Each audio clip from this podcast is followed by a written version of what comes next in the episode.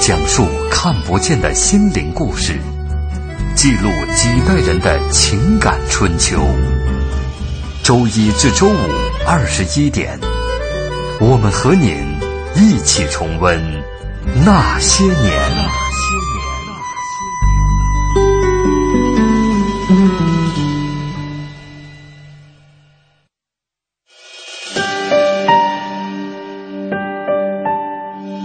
那些年，他们很卑微，说句不好听的，你现在什么都没有了，那命也就不值钱了。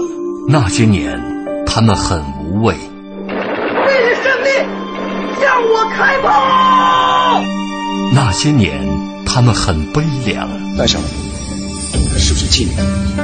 是，你爱他吗？真的不爱，真的，我跟他划清界限，从此跟他划清界限了。那些年，他们很顽强。活下去，像牲口一样的活下去，活下去，像牲口一样的活下去。那些年，他们守望幸福。爸，咱这回还有别的幸福吗？只要你好好活着，就能碰到好多好多好多的幸福。我的儿子，你就没事偷着乐吧。岁月流逝，情感永恒。那些年，中国人的情感春秋。春秋。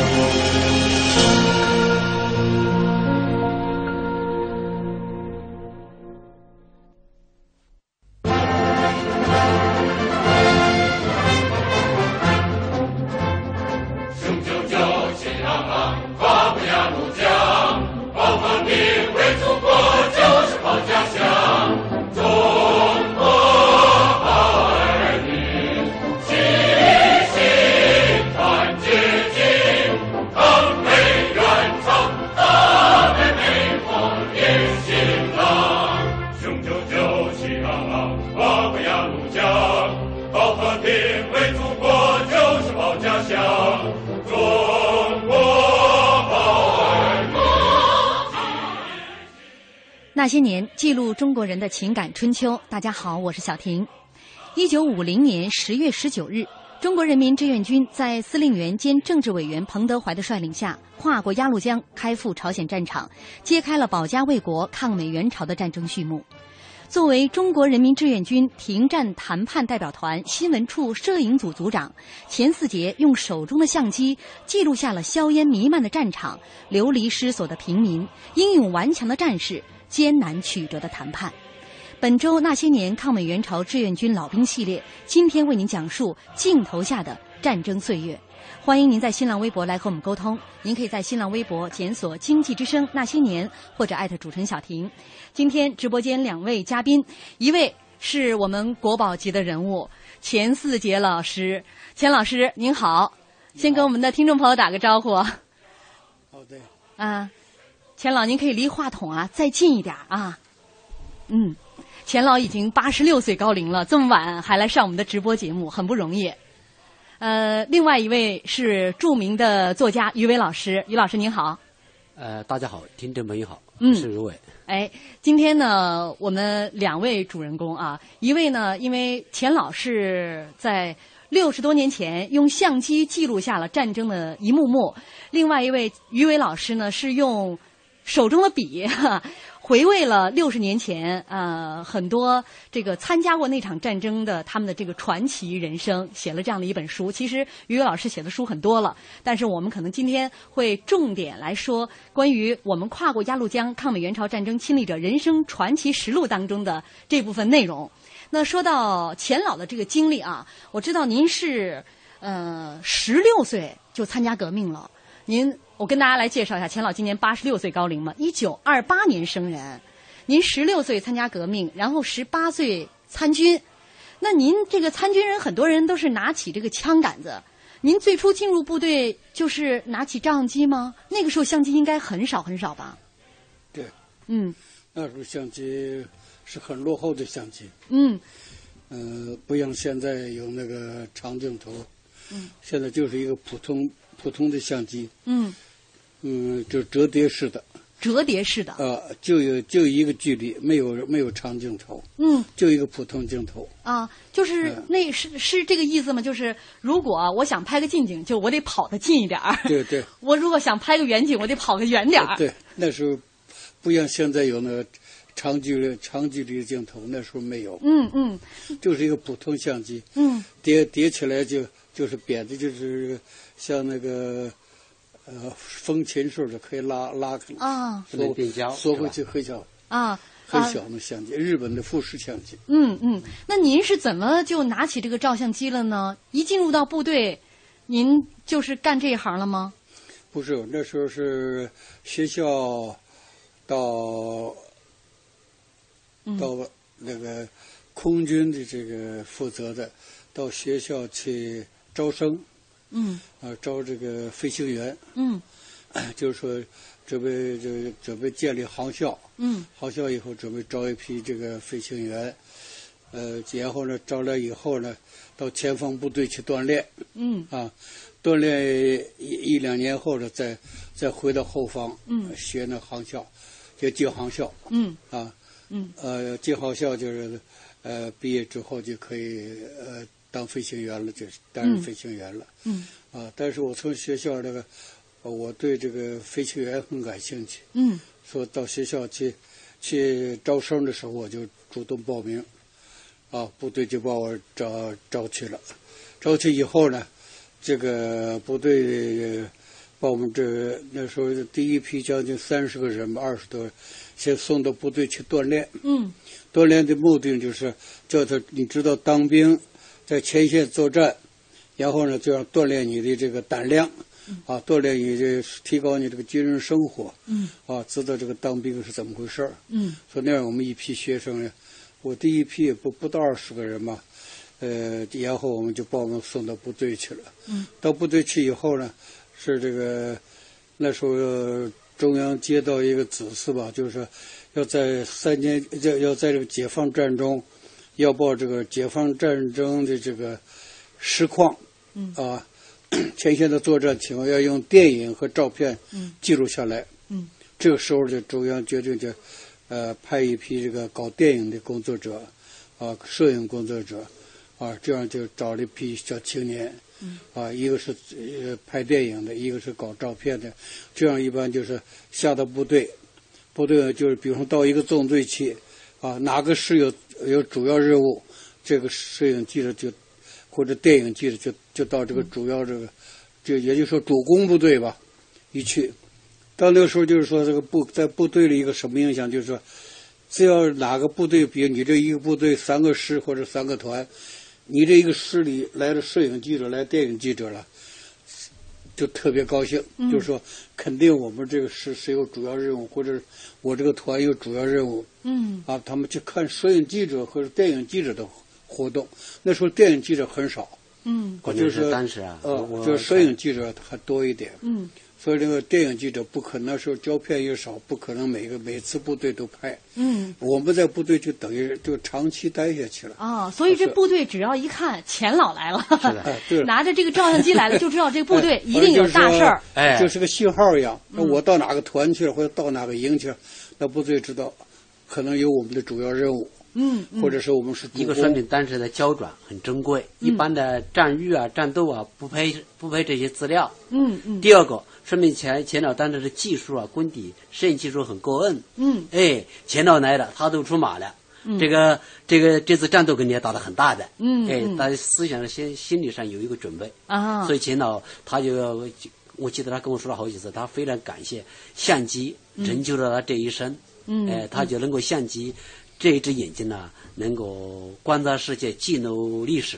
嗯哎嗯，嗯所以钱老他一老的这个相机啊，有一种有一种特殊的一种感恩的思想，所以他说啊，我今年能够活到今天呢、然后我很不容容易，嗯然后我现在多活每多活一天，好像我都是赚的，跟他的那些战友在战斗中牺牲的人，嗯，我多活一天，我都是赚一天，嗯嗯哎，所以他一直有着感恩的思想啊。，钱老师带着他的相机也在战场上冲锋陷阵啊！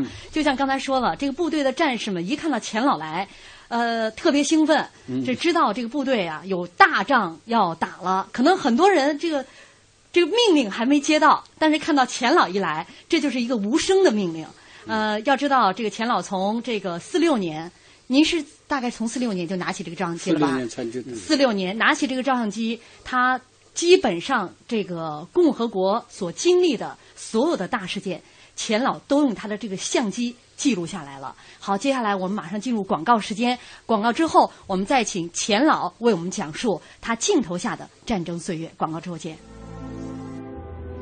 我现在正在中央人民广播电台捐建的留守儿童示范学校新学期开学典礼现场。随着木黄镇新民小学新校舍的启用，由中央台和爱心企业共同捐建的贵州第二所留守儿童示范学校，也在铜仁市思南县开工奠基。王姐，以后你家娃娃上学再也不用翻大山喽。啥？快让我听听。这几个孩子的父母都常年在外打工。他叫王建强，今年十岁。哎呦，是我儿子！啊我已经两年没见妈妈了。我现在上学都住新宿舍，吃的可好了，只是很想你妈妈。今年春节你一定要回来。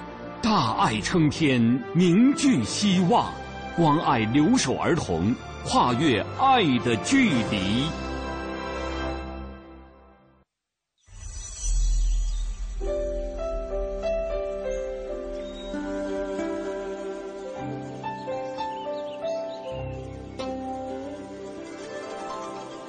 聆听生命的光荣，中央人民广播电台经济之声。我是四零后，我的偶像啊雷锋，偶像偶像毛主席啊。我是五零毛泽东。那很多呀，伟人那些领导人都是偶像。我是六零后，我的偶像是刘晓庆，呃，方舒。我小时候的偶像是杨子荣。草原英雄小姐妹啊，崇拜着呢。潘东子，这是日本的，日本什么山口百惠。我是七零后的，我的偶像是杨钰莹。嗯，周润发。我是八零后的，然后我的偶像是张学友。我上学时候的偶像是王菲。我喜欢，我喜欢张震岳。我是九零后的，我的偶像是小沈阳。我的偶像就是韩国明星李敏镐。青春流动，岁月永恒。欢迎收听《那些年》。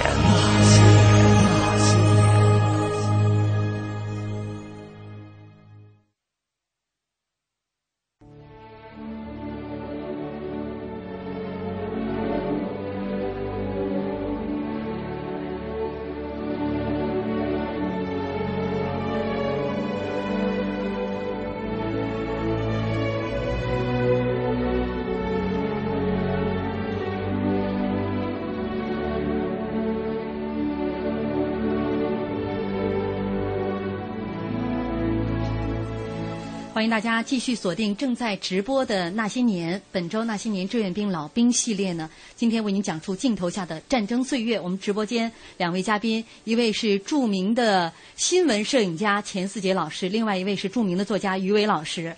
刚刚在这个广告之前哈、啊，我们说到了，呃，在四六年。呃，钱老拿起照相机开始记录这个战争岁月的时候呢，部队的战士一看到钱老来就知道有大仗要打了。 那接下来我想问问钱老哈，就是在解放战争期间啊，您镜头下记录的，让您印象最深刻的这些历史瞬间，或者说这个大仗，您您印象最深的是哪一幕？历史说就是那时候在部队里主要是国民党的是新六军、新四军吧。嗯。我那时候在第六纵队，也就是我那阵我们部队好像是六纵，就专门对付这个国民党的新六军，啊，这个我们的四纵专门就是对这个呃新新四军，这就是说在这个两个国民党和共产党这个部队，这两个部部队是比较强的，嗯、所谓打硬仗的部队，嗯，啊。所以这在那个时候，就这两个部队，反正一有接触的时候，肯定这个战斗都非常激烈的。嗯。啊，所以我们在这儿那阵儿，在部队的时候，就是说，摄影记者的任务就是哪个部队有这个作战任务，嗯，啊，这个摄影记者必须到这个作战部队去，嗯，啊，到这部队里就必须到这个团里去、营里去，嗯、或者是连着去，嗯，啊，因为你这个摄影记者不同于文字记者，文字记者要冲锋陷阵，当然也去，但是他这个作用就就就不如在团部或者在在师部那个消息更集中，嗯，所以他就到前方体验体验生活，可以不一定每次都要跟着前线部队作战那样，嗯、但摄影记者不同，摄影记者要拍的生动的镜头。反映战士的真正生活，你必须跟着战士冲锋陷阵。嗯，离战壕最近啊，你必须跟着前方部队。嗯，也可以就是突击连、突击啊、突击排的这样人才能去。嗯，文字记者你要跟着跟着班排去突击，你去体验体验生活一次两次，给他多了你就没没必要了。嗯，你就应该到团部或者是师部，那几方面这个战斗结果都都有，写东西更方便。嗯，摄影记者你必须跟着战士冲锋陷阵。嗯，要不然你就你光拍抓俘虏那就不行了。嗯，俘虏都是到到后方来了。嗯，那你千万，所以你要拍到生生的所谓生动的镜头，你必须跟着战士冲锋陷阵。嗯，啊，这样你才能真正把战士这个战斗生活，嗯、啊，怎么去打击敌人啊，怎么去跟敌人英勇奋战，那你这个镜头。嗯拍出来才能真正反映出这个解放军这个战斗生活、嗯。那这些战斗生活当中，您印象最深的这一幕是哪一场战斗？我在我一时代就三下三下江南。三下江南啊，三下江南那个江，三下江南就指的松花江，嗯，那是东北的松花江， 就是因为国民党那时候开始嘛，他的兵力比较强啊，武力、武装、呃武这个武器装备比我们好。啊，但是他有好的武器，但是他没有好的战士。嗯，啊，他武器方面装备是比较好，真是战斗力的话，我们要超过他。嗯，啊，因为我们这个战士都是，啊，主这个农民亲自参军啊，嗯、他知道是保家卫国。嗯，国民党很多都是抓来的，抓壮丁啊，抓抓壮丁的。无心无心 打仗 啊，无心打仗，他就往后跑。嗯，到到战场上很越到那个节关节又是生死关头，他就举枪投降。嗯嗯啊，我们的战士就是一个战士要、嗯、也要坚决守住阵地。嗯嗯啊，他那国民党那个战士就没那种战斗作风。嗯啊，所以那根本就不同。嗯，所以那时候国国民党就是抓住以后问他。你这个，你为什么要当兵？他说我不是当兵，我是抓来的。嗯，我根本就不愿意当兵。嗯，我们的战士就是家里分到土地啊，生活改善了，共产党来了，要建立我们新国家。他是从内心的去参军保卫国家、嗯、啊，说保家卫国、嗯、啊，所以他您自己就是他这种思想，完全两个战士的思想就不一样。嗯嗯，所以你看我们战士打击了，打到最后一个人还坚守阵地。嗯，国民党就不一样，他一个一个连就打掉他一半，他就要要投降了。嗯，啊，他就不去，他说他说给国民党他就不卖命了。嗯嗯，所以这这个就是双方这个战士的这个基本素质都不一样了。嗯，啊，战斗的这革命的目的不一样。嗯，您后来还跟着部队呃直接开进了这个北京城啊，这一幕印象应该特别深刻。啊，北京是啊，北平解放。当时是北平啊，哦北平那时候，嗯，那时候这样，就从辽沈战役之后，嗯，呃，打完辽沈战役打得很艰苦的，嗯、呃，辽沈战役那时候国民党的战斗力很强的，嗯，所以打锦州我们我们付出了很大代价，打完锦州结束以后，呃，接着就接到命令要挺进平军，嗯，向向北京和这个天津这方面往前前进，嗯，啊，我们是先包围天津。包天津，然后就包包围北京，嗯，这样就包，那北京是傅作义的部队，啊，傅作义，哦，这包围以后，这个那时候好像我听到说，中央就决定是先打北京还是先打天津，反正包围了，嗯，啊，他又跑不了了，本来。就天津卫星，我们为什么要包围呢？要不包围啊，他就从海上可以跑掉。嗯，这样你把城市这个给他一包围，他没有路了，像从海上跑跑不了了。嗯，啊，所以这样他他打起来之后，他没有那个战斗力了，对，嗯、他只有投降，嗯、他的出路。嗯、北京也是，北京当初中央考虑说，要是中央嘛，这那时候有两种考虑，好像是。北天津嘛是工业城市，说最好是这个能够和平解决。嗯啊，嗯，这也不工业设施也少不了，老老老呃百姓受不到苦。天津呢，古迹太多，啊，北京呢，古迹太多，古建筑啊，一一一打掉以后，你再建立这个古建筑，那可是很难了。嗯，所以很犹豫。啊，再说这种时候，就是说先打北京还是先打天津？嗯，后来决定还是先打天津。嗯，天津是工业城市嘛，后来我，哎，这是打这个天津的同时，啊，北京这个傅作义啊，嗯，就包包围起来了。嗯，古城，他一看天津失掉，他没路可走了。嗯。啊，所以后来就北京就就和平解放，和平解放，嗯、啊，他接接受，嗯，啊，解放军入呃接受了。后来时候，我在那个软地门到崇文这呃，那时候我们就我这是在哪儿，在那个啊四十军，嗯，我们就打到南苑机场，嗯，从南苑机场以后，我们呃就要举行这个。北京入城式，就是我们占领北京啊，嗯，这是很大的一个胜利啊，嗯，就选了我们一个师，一个四十军的一个师，这个这进北京，嗯，入举行入入城式 那时候我们就是我们那个部队就是服装比较整齐，嗯，穿的那个衣衣服好多都是缴获国民党那个美国那 个。那个那个棉衣，嗯，那就那那棉袄窝就是，嗯，美国制造的，很精 神的，都大西红布，非常漂亮的，所以我们就，呃，就卷着我们那个师，我就跟那个师，呃，一起呃举行北京入城式，嗯，啊，北京日本市举行入城式那一天呢，我们部队都集中集中到南苑机场，嗯，在那集中，那开始对北京这个。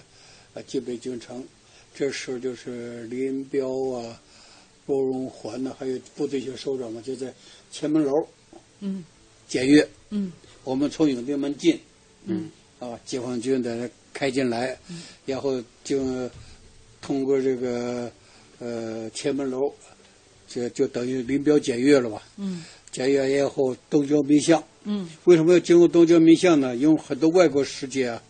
就是做原来在北京的国民党那使馆了、啊，嗯，这这这各国各国这些外交呃外交使馆国这个东交民巷比较多，嗯，这样叫他看看我们解放军啊，嗯、这个是这个威武雄壮的啊，雄壮威武吧 啊，行进的这个步伐，啊、那这也有、嗯、我们也有汽车，嗯，汽车、炮车，嗯，呃，坦克，嗯，很。很其实钱老啊，嗯他他很早啊，他就一直想到北北平来，嗯北京，他当然很羡慕北京，因为北京的历史是吧？嗯他最后没想到自己后来以这种方式进入了走进了这个城市。这是钱老第一次到北平来，是的，第一次啊。虽然拍了大量的照片，但是拍了很多。嗯，因为我在找他照片的时候，我看到很多进北京人的照片，很多他拍的。嗯嗯，所以他没想到以自己真正特有的身份，嗯，进入北京人第一次。这个呃入入您记录了历史，历史也记录了您。啊，嗯也再给讲一个插曲，就是我们在入城市之前啊，嗯，我是想看看这个路线啊，从那个呃，从那个呃，从那个永定门外机场啊，南苑机场啊，我和一个干事，我们两个出来。这交通沟比较多，交通沟你知道吧？打仗交通沟啊，就是普通地挖个沟，人走了不露脑袋，战壕啊，就是战壕吧。嗯，我们我和一干事这战士，我们俩就往前去探路。嗯，探路我们俩走错路，走到走到国民党阵地去了。 哦，那么近呢？啊，我碰上 了。啊，拿冲锋枪，我们也一一看冲锋枪对，我们也把手枪拿出来就对上，他一看。他说：“解放军同志，你放心，我们绝不放枪。嗯，呃，你们你超超越了我们，呃、你请你回去吧。哦，这我俩才才明才知道，哎呀，他妈跑到国民党阵地去了。 他们摄影记者当时是一手拿着枪，一手拿着照相机。嗯哦嗯或者我们哦，那个时候你们作为这个战地记者都是配枪的，配枪的，要带枪，嗯，带呃一般手枪不要，我们都是步枪。”嗯，那个小手枪我们不要，那不解决问题。嗯，步个枪可以打二三十米，那个小手枪打三五米，那个没，那是呃摆手掌摆样子的。啊，我们手手枪不要，步啊个枪，步个枪。哦，你们是不是也会做一些基本的这个军事训练？啊，对，嗯这都训经训练的。嗯嗯。啊，所以到到到了南苑机场那个回跟那国民党的那个士兵说。姐夫，你你你你过线了。我们俩一害怕，当时一看，一看他七八个人了，我们才两个人啊。嗯，他那个他大概也明白他们的。北京是保不住了、啊，大势已去。哎， 一看把把我们给劝回来了。回来以后，嗯、我们一讲，那政治部主任把我们俩好一顿批呀、 啊，嗯、说我们无组织无纪律活 动，这是死里逃生。 说你们要就被他抓去怎么办？嗯嗯嗯。啊，哦因为毕竟那个时候还有很多不确定的因嗯素存在啊。挨了顿 K。嗯，这算是这个解放北平之前，对，呃，一个小小的插曲啊，插曲呃，那一段时期有很多珍贵的历史资料、照片资料，都是钱老拍摄下来的。呃，非常感谢钱老的这个入城市的啊、呃，入城市的这个照片啊，嗯、这个都是现在非常珍贵的史料了。呃，这个解放之后啊，很快就迎来了这个咱们的抗美援朝的战争。那钱老又被派到了抗美援朝的战场上。那这样，我们接下来是广告，广告之后，我们请钱老讲述抗美援朝的这个经历。交通银行提醒您关注央广财经评论。等老板加薪，不如自己加。不如自己加。现在来签约交通银行沃德薪金定投组合，自动扣款，智能理财，马上加薪，还可获赠百元话费。详情请致电九五五九交通银行。健康美味就选双汇，双汇开创中国肉类品牌。奶瓶三十五，背带裤一百二十九，学步车四百六十八。姐，这小家伙开销可不小呢。唉，自从儿子出生以后啊，我都好久没有买过新衣服了。你姐夫也不送我花了。姐，过日子不能光靠省，还得学会经营呢。你得学学理财了。据我了解呀，白银投资就不错，只看一根 K 线图，二十二小时随时交易，模拟一次就会做。你边带宝宝边做白银，什么都不耽误。是吗？你再详细说说。你呀，发条短信八零八到幺二幺幺四了解一下，免费咨询。好。八零八到幺二幺幺四是吧？我现在就发条问问。白银投资让你的生活更美好，发送短信八零八到幺二幺幺四，发送八零八到幺二幺幺四，免费开户做白银。投资风险需谨慎。北京时间二十一点三十分。报时中国经济，我是万通冯仑。民营企业必须坚持学习和学好，才能活下来，才能在马拉松式的长跑中逐渐长大。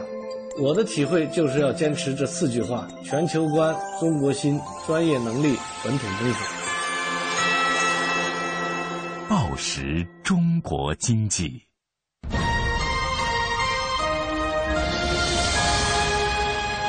经济之声。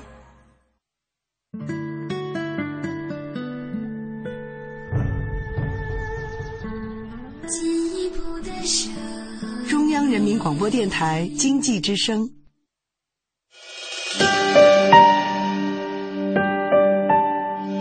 那些年，他们很平凡。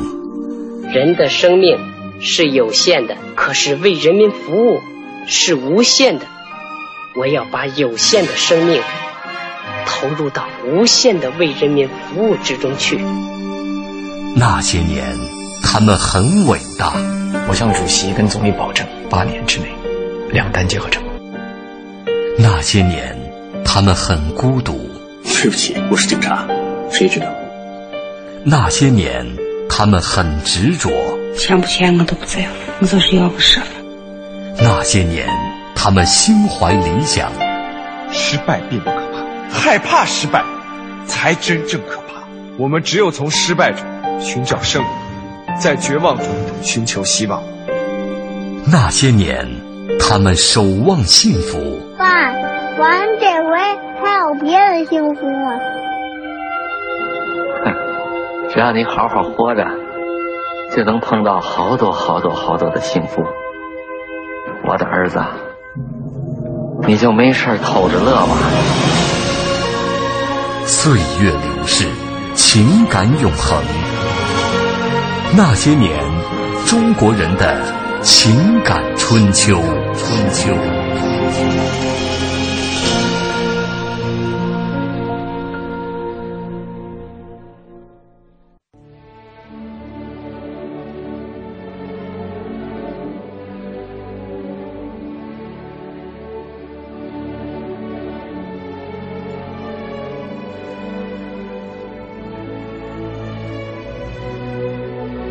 欢迎大家继续锁定正在直播的《那些年》，本周《那些年》志愿军老兵系列，今天为您讲述镜头下的战争岁月。做客我们直播间的两位嘉宾，一位是呃著名的新闻摄影家钱四杰老师，另外一位是著名的作家于伟老师。那刚刚是说到了。这个解放战争的岁月当中，钱老在这个几次重大战役当中，哈，包括和平解放北平，呃，都是留下了珍贵的历史瞬间。那么紧接着解放之后，呃，五零年抗美援朝战争开始了。我想问问钱老，您是什么时候接到呃随部队去这个抗美援朝战场的？是五零年，五零年七月吧，是吧？是的，您从那我我云南。贵州那边回来，嗯，从云南贵州回来之后哈，回来啊就接到嗯回来了，哎，哦回来了，我从中央民族访问团回来，哎嗯哎，访问团回来，中央民族访问团回来以后，这个嗯朝鲜，呃，朝鲜战争打起来之后，抗美援朝是五零五零五零年十月啊，十月开始的，呃嗯，我大概是五一年五一年。五一年七月份，五一年七月，嗯嗯，我去的朝鲜。嗯，还记得当时您接到这个通知是一个什么样的情况下接到这个通知的？朝鲜情况。嗯，就是这个上级通知您。啊，那时候就是上级已经就决定这个抗美援朝啊要。但是谈判，嗯，谈判，您是谈判组的。先先去是。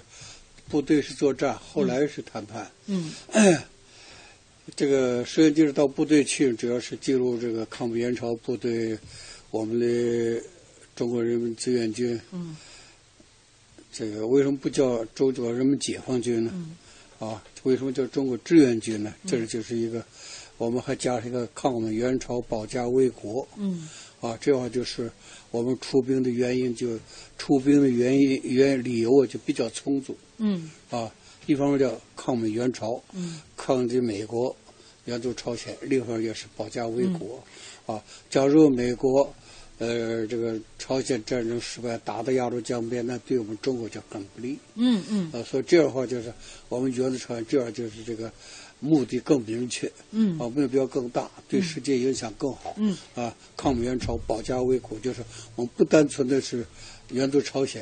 哦我们也是保家卫国。嗯，啊，您当时才二十三岁哈，对，接到这个命令之后，比如说这个上级下达命令到您出发，大概多长时间？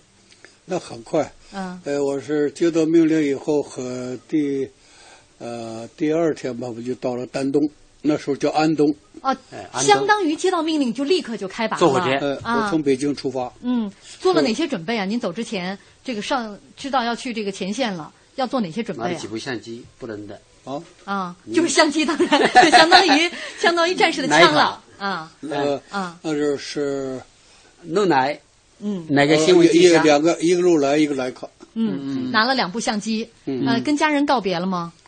呃，没有，没告诉父亲，没有没有，父亲不知道啊，因为很仓促，就呃，等于晚下午决定吧，第二天一早就出发了，就去安东了，比较仓促。就直到您从前线下来，抗美援朝战场上下来，您父亲才知道您去了这个战场上，是吗？回来，回来之后，回来以后拿着喜报，啊、他父亲接到他的三等功的喜报，嗯、送到他的老家，他老家东北。嗯、啊、嗯，嗯这才知道您去了这个战场上，才知道他儿子这么久没有没有音信。嗯嗯，他没有告诉他，告诉他父亲走、啊。可能之前这个父亲还挺埋怨这儿子的，哎、几年了、哎、也不跟家里通个信儿，哎、没通信 啊，没通信也是怕家里这个父亲担心。哎、嗯，挂念。嗯，您到了这个朝鲜战场上看到的第一幕景象，给我们来讲讲。第一幕到朝鲜，一进入朝鲜就可以说惨不忍睹。嗯。啊，那朝鲜的那个可以说没有一个那个整就是。很一个整完整的房屋啊，嗯，像美国这炸得一塌糊涂，嗯，啊，老百姓基本上都是防空洞，嗯，啊，又是这平壤附近炸得更厉害，嗯，啊，所以到一进一进入朝鲜，一看那种惨状，一片，啊，啊，就是这个战争的残酷啊，嗯，使老百姓无家可归啊，嗯，说朝鲜那时候真是非常困难，嗯 我们一般的。行军呃到到部队就是行军的时候，那就是我们都自己都带着米，因为朝鲜困吃很困难。嗯。啊，从安东走，我们一个人就身上都背了那个米袋子。嗯。因为不不能老百姓本身就困难，嗯，我们就不能吃老百姓的饭。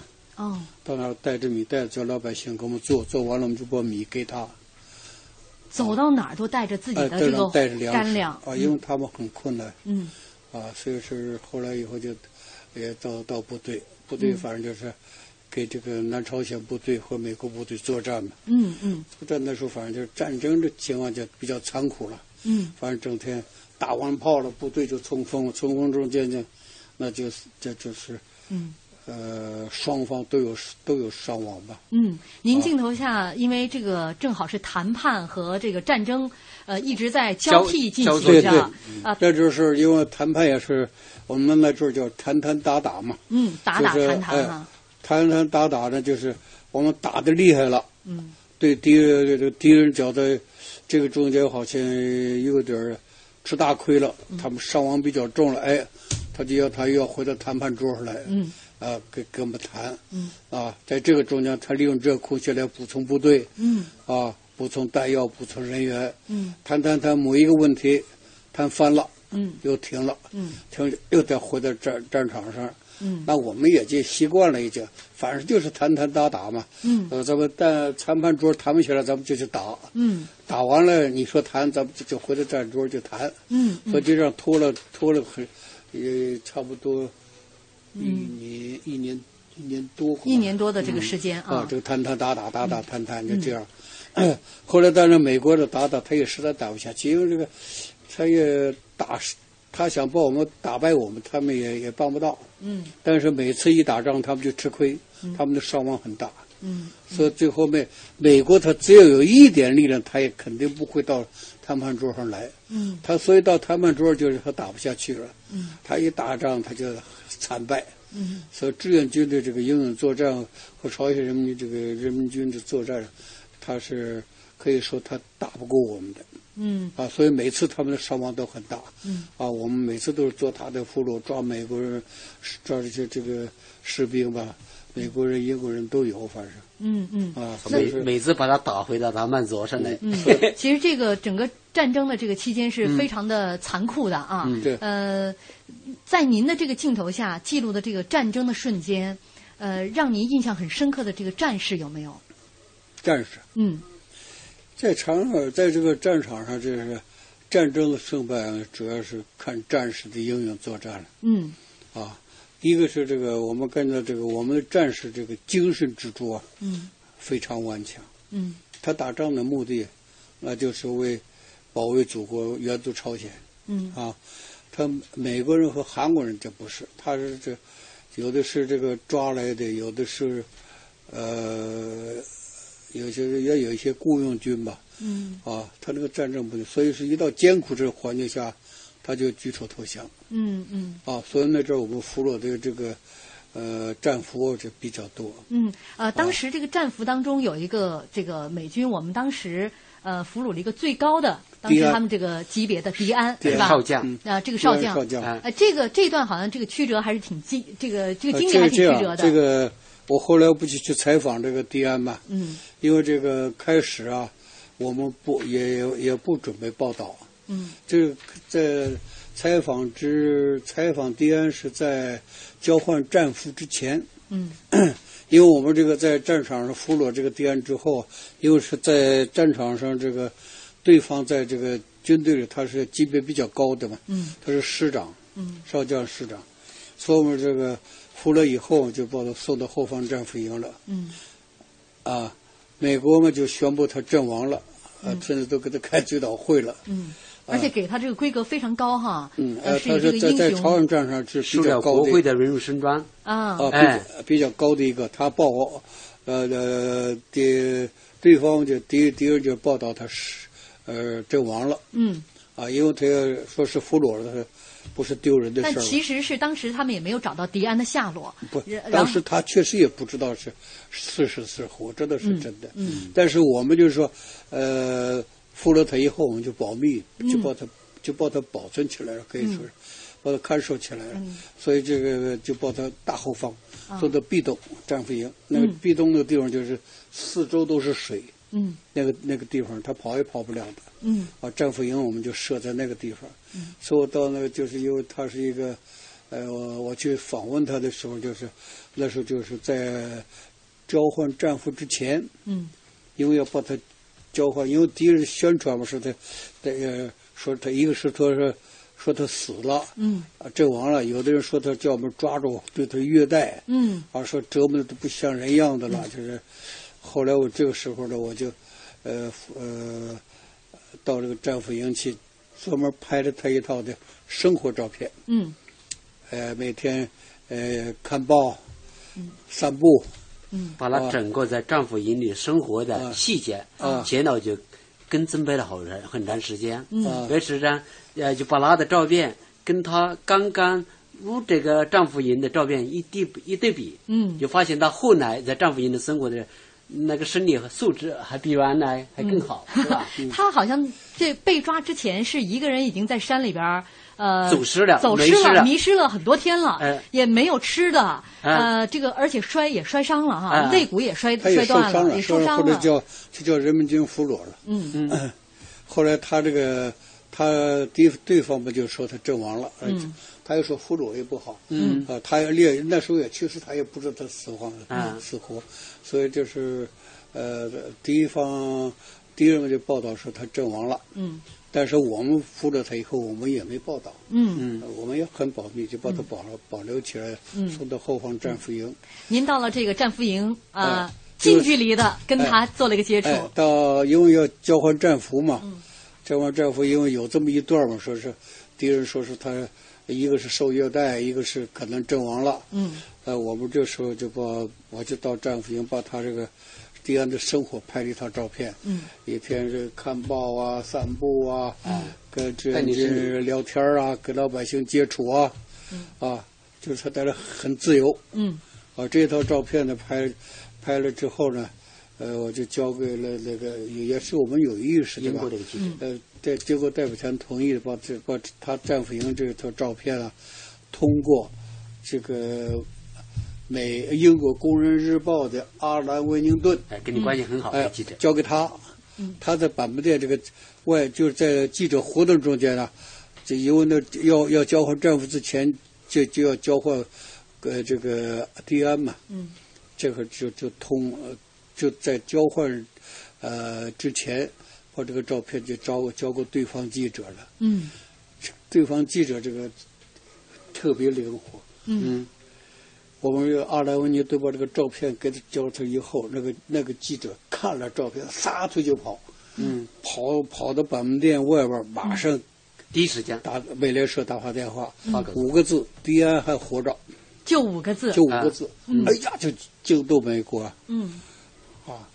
因为这个这个消息绝对是一个当时是嗯爆炸性的就五新个字闻，：迪安还活着。嗯嗯，这因为这美国在宣传的很厉害，就这这这是说我们早把他打死了或者哎早就阵亡了啊，嗯反正也要遣趁返。他的夫人都是遗孀的就遣返他了嘛。嗯嗯咱们节目的之前，我拍了他一套这个生活照片，嗯也是经过那阿兰文宁顿，因为英国《工人日报》的记者是我们这边的，嗯啊，他整天就是也住在我们这儿，嗯就经过他给地方，嗯地方以后拿的，地方记对方记者拿到以后，回去就，啊，这在美国《星飘报》头版头条，嗯啊，替替替我们宣传，嗯说我们优待俘虏，嗯，啊，把这个您的那一组照片，啊呃，很好的回击了他们，对对啊，这个美国《星条报》很多著名的大报都都登了。嗯嗯哎，这这第三天我们就遣返，就把他，嗯所以他拿这个照片就马上就就五个字嘛，别人还活着。嗯这个这个记者就发这么五个字就就就震动了。震嗯但是其实这个震动的来源，哎呃，出自您这里， 哎，这这这啊这就是说。要叫我们呢，要要要这个写消息麻烦了。嗯敌人什么时候要要战火战，起码起码也得二百字吧。嗯啊，最短的消息。嗯所以迪安回这转，他没人想家到五，人家五个字就当就一条新闻。嗯嗯哎呀，通过东京就传到美国去了。嗯嗯就是这个他们这个记者这个灵活性嗯，啊，抢新闻这个快。但是这也说明，就是当时我们对于战俘的这嗯然整后个敌人的还活着以后，下边儿就来详细的了，什么时候来，嗯呃，这个要要交换，嗯然后就谈他在战俘营的生活这方面什么照片，嗯他的以后就所以你可以想象，当时哎迪安回到了美国以后，看到了自己家里给他正完的民用证书，他当时这个什么滋味，咱们就可以想象。嗯嗯其实前头他还，呃，为了中国战俘被美国在交换后回回到呃中国这个这这一方的时候，嗯他的情景。我也看到，我们在微博上放了一张这个照片啊，嗯就交换这个战服。我看到嗯这个、我们的这个战服都没有穿外衣，嗯就只穿了一个短裤，瘦骨嶙峋。那个是这时样候的很多战俘都这样吗？就不是是这样，他是这个呃，我们给他的战俘嗯穿的都是穿的非常整齐的，嗯嗯啊，因为他我们的就是他真正在我们这儿在在我们战俘营，我们也没虐待他们，嗯穿的也都很好，治理的好。真正我们的叫他们俘虏的人，那就受苦大了，嗯就等于劳苦劳苦工苦劳、啊劳劳工一样，在那什么苦活干活说嗯虐待，随便打死，嗯啊。这个那是这有的甚至还自私啊，随随便便就给打死的这，嗯所以交换战俘的时候，我们这边交他丈夫都满面红光的，他回来的这这这那就面黄肌瘦，嗯所以说回来的这这个这，到把门店把他的衣服扣了啊，都都脱掉，就穿个短裤，嗯，那美国服装他都不要了，都等他回脱来掉的时了候啊，美国为了显示自己到了满很仁慈嗯，对待对待中国战俘是吧？很优优待，嗯给他穿了一些新衣服，嗯穿的好，本身穿的很整洁的衣服，但中国战俘，呃就在你在临走的时候，以那种舒慰的方式，嗯他就把衣服全部都脱掉，全脱了嗯嗯，呃，这个脱掉了外套之后，让也让我们看到了中国战俘在对方战俘营里面过的这个真实的生活。嗯因为这样的一个体型已经能够说明一切了。呃，这个如果能够上微博的朋友，可以看一看我们在微博上放的这个钱老拍的这个照片啊，一张这个战俘脱掉了，就是我们中国被这个美方俘虏的这个战俘嗯脱掉外套之后，这样的一个真实的这个当时的体态。因为这按这个国际惯例啊，就是双方放下武器，对谁也不准不允许虐待战俘的。嗯所以说，我们战俘在他们那儿受不了虐待，嗯我们对他们的战俘都是生活都非常好。所以，呃，因为因为这个从面孔的胖瘦就看出来，嗯我们给他送走，这样的满面红光，都吃的挺好，穿的挺好，给他送走。我们回来战俘都骨瘦如柴，可以说是、对，有很多这都个是病号。回到这个我们的队伍之中就开始嚎啕大哭啊。对，后来这个有的就是病号，有的搀着回来的，有的是、嗯啊，嗯说当场把他穿的美国那一套这个衣服破破烂烂的都给他脱掉了，嗯嗯呃，就穿着短裤过来了。嗯说当然过来以后，我们也赶紧给他这嗯给他新衣服换上，嗯就是说这个就揭露，就是说在按国际惯例，双方都不能虐待俘虏，嗯但是美国。和和南朝鲜就是虐待虐待俘虏，嗯我们对他的俘俘虏那真是人道主义。嗯，那啊说到这个，吃的穿的都很好。这场战争呢是呃从钱老去朝鲜战场五一年，其实就开始有了这个停战的谈判啊，谈谈打打打打谈谈，一直持续到了这个五三年，最终呃七月份的这个板门店签署了这个呃停战的协令。嗯那那个历史时刻，您也是在现场的，对啊，见证了签署协议的啊对，一幕幕签字都拍了。啊，您都拍了，嗯您来给我们讲讲您那天看到的，让您印象最深刻的那一幕，到现在还能记得。这个就是决定这个谈判签字那一天呢，呃，双方来讲呢，都是一个非对双方来讲都是一个非常重大的事情嗯啊。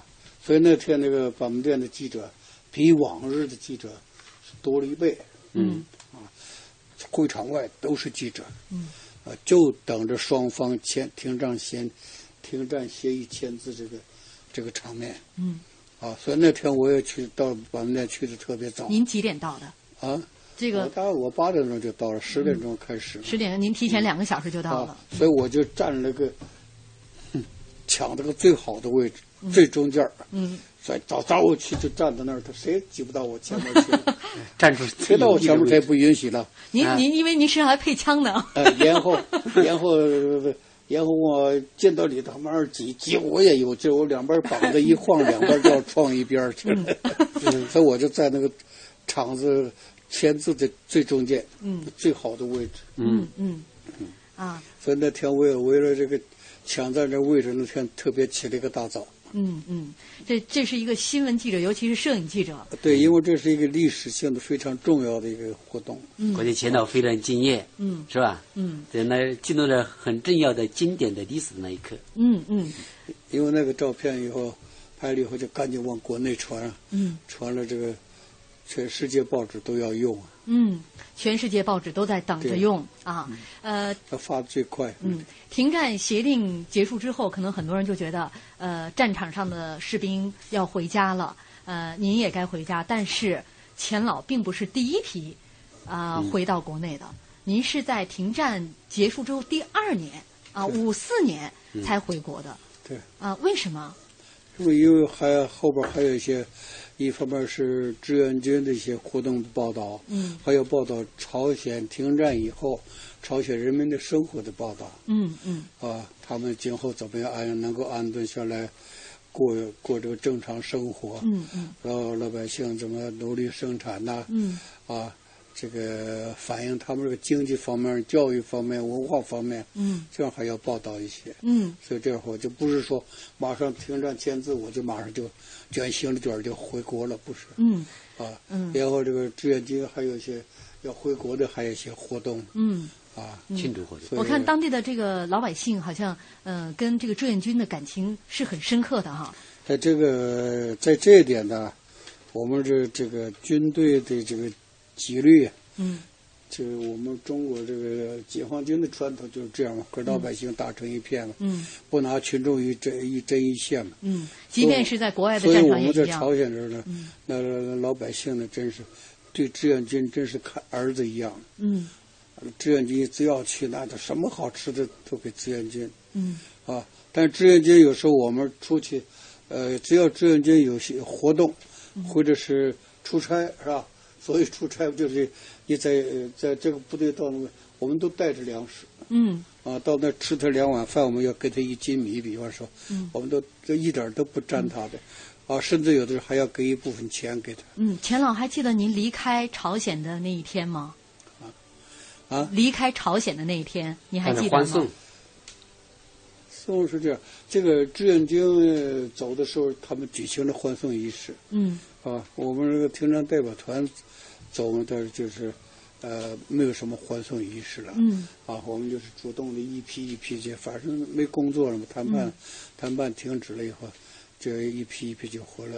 嗯但是我不是说，呃，停止谈判代表团一些同志回来了，嗯我比他们要晚一些。嗯嗯晚一些还要一些这个部队的活动啊，老百姓呢，呃，是欢送志愿军的活动啊，嗯啊，还要还要拍一些东西。嗯，在这个朝鲜的三年的时间，嗯五一、年到五四年，呃，钱老经历的太多了。因为今天时间关系啊，我们嗯没有时间请钱老再讲述在这个朝鲜战场上当中，他遇到了很多的这个惊险的瞬间。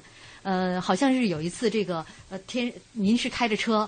呃，在路上走，然后这个飞机一直在轰炸。啊，那是那样，本来是按照那个呃停战协议，就是双方允许就是白天开车嗯不受攻击，嗯但是汽车前面要呃要铺上一块白布啊啊，这双方规定的嗯啊。后飞我机呢当时，一直跟呃着，呃，那天就是从安东，从这开城嗯上安东回安东送稿子，嗯拍照片送回国内，洗了要发表啊。嗯稿子送完，那我又回回开城，嗯到了沙里沙里院那个地方是个大偏园，嗯白天嘛，嗯结果我开车，这飞机来了就就就对我进行扫射，嗯，因为我也按照他这个规定，我铺也是有一块白布在啊车也前可把我面。的嗯但是不管用。嗯后来我一看，他们带带着白布，我把白布拿掉了，目标还不小一点，嗯我也跑，结果他还打，嗯打到最后一刻，我跑大平原没办法，我就把汽车扔了，嗯，我就进大树林子了。嗯，也是枪林弹雨，九死一生。呃，我们微博上的一位朋友说，一段军旅生涯，一种精彩人生，亲历战争，看惯枪林弹雨，直面生死，悲悯天地生灵，定格瞬间，见证历史真实。亲爱的老兵，您的故事丰富了我的知识，提升了我的认识，感谢您，请钱老保重。啊，这是我们听众朋友送给您的这一段话。今天时间关系啊，呃，我们未来还会请这个钱老做客我们的节目，讲述他的影像人生。今天非常感谢两位嘉宾，也感谢大家的收听，我们明天再见。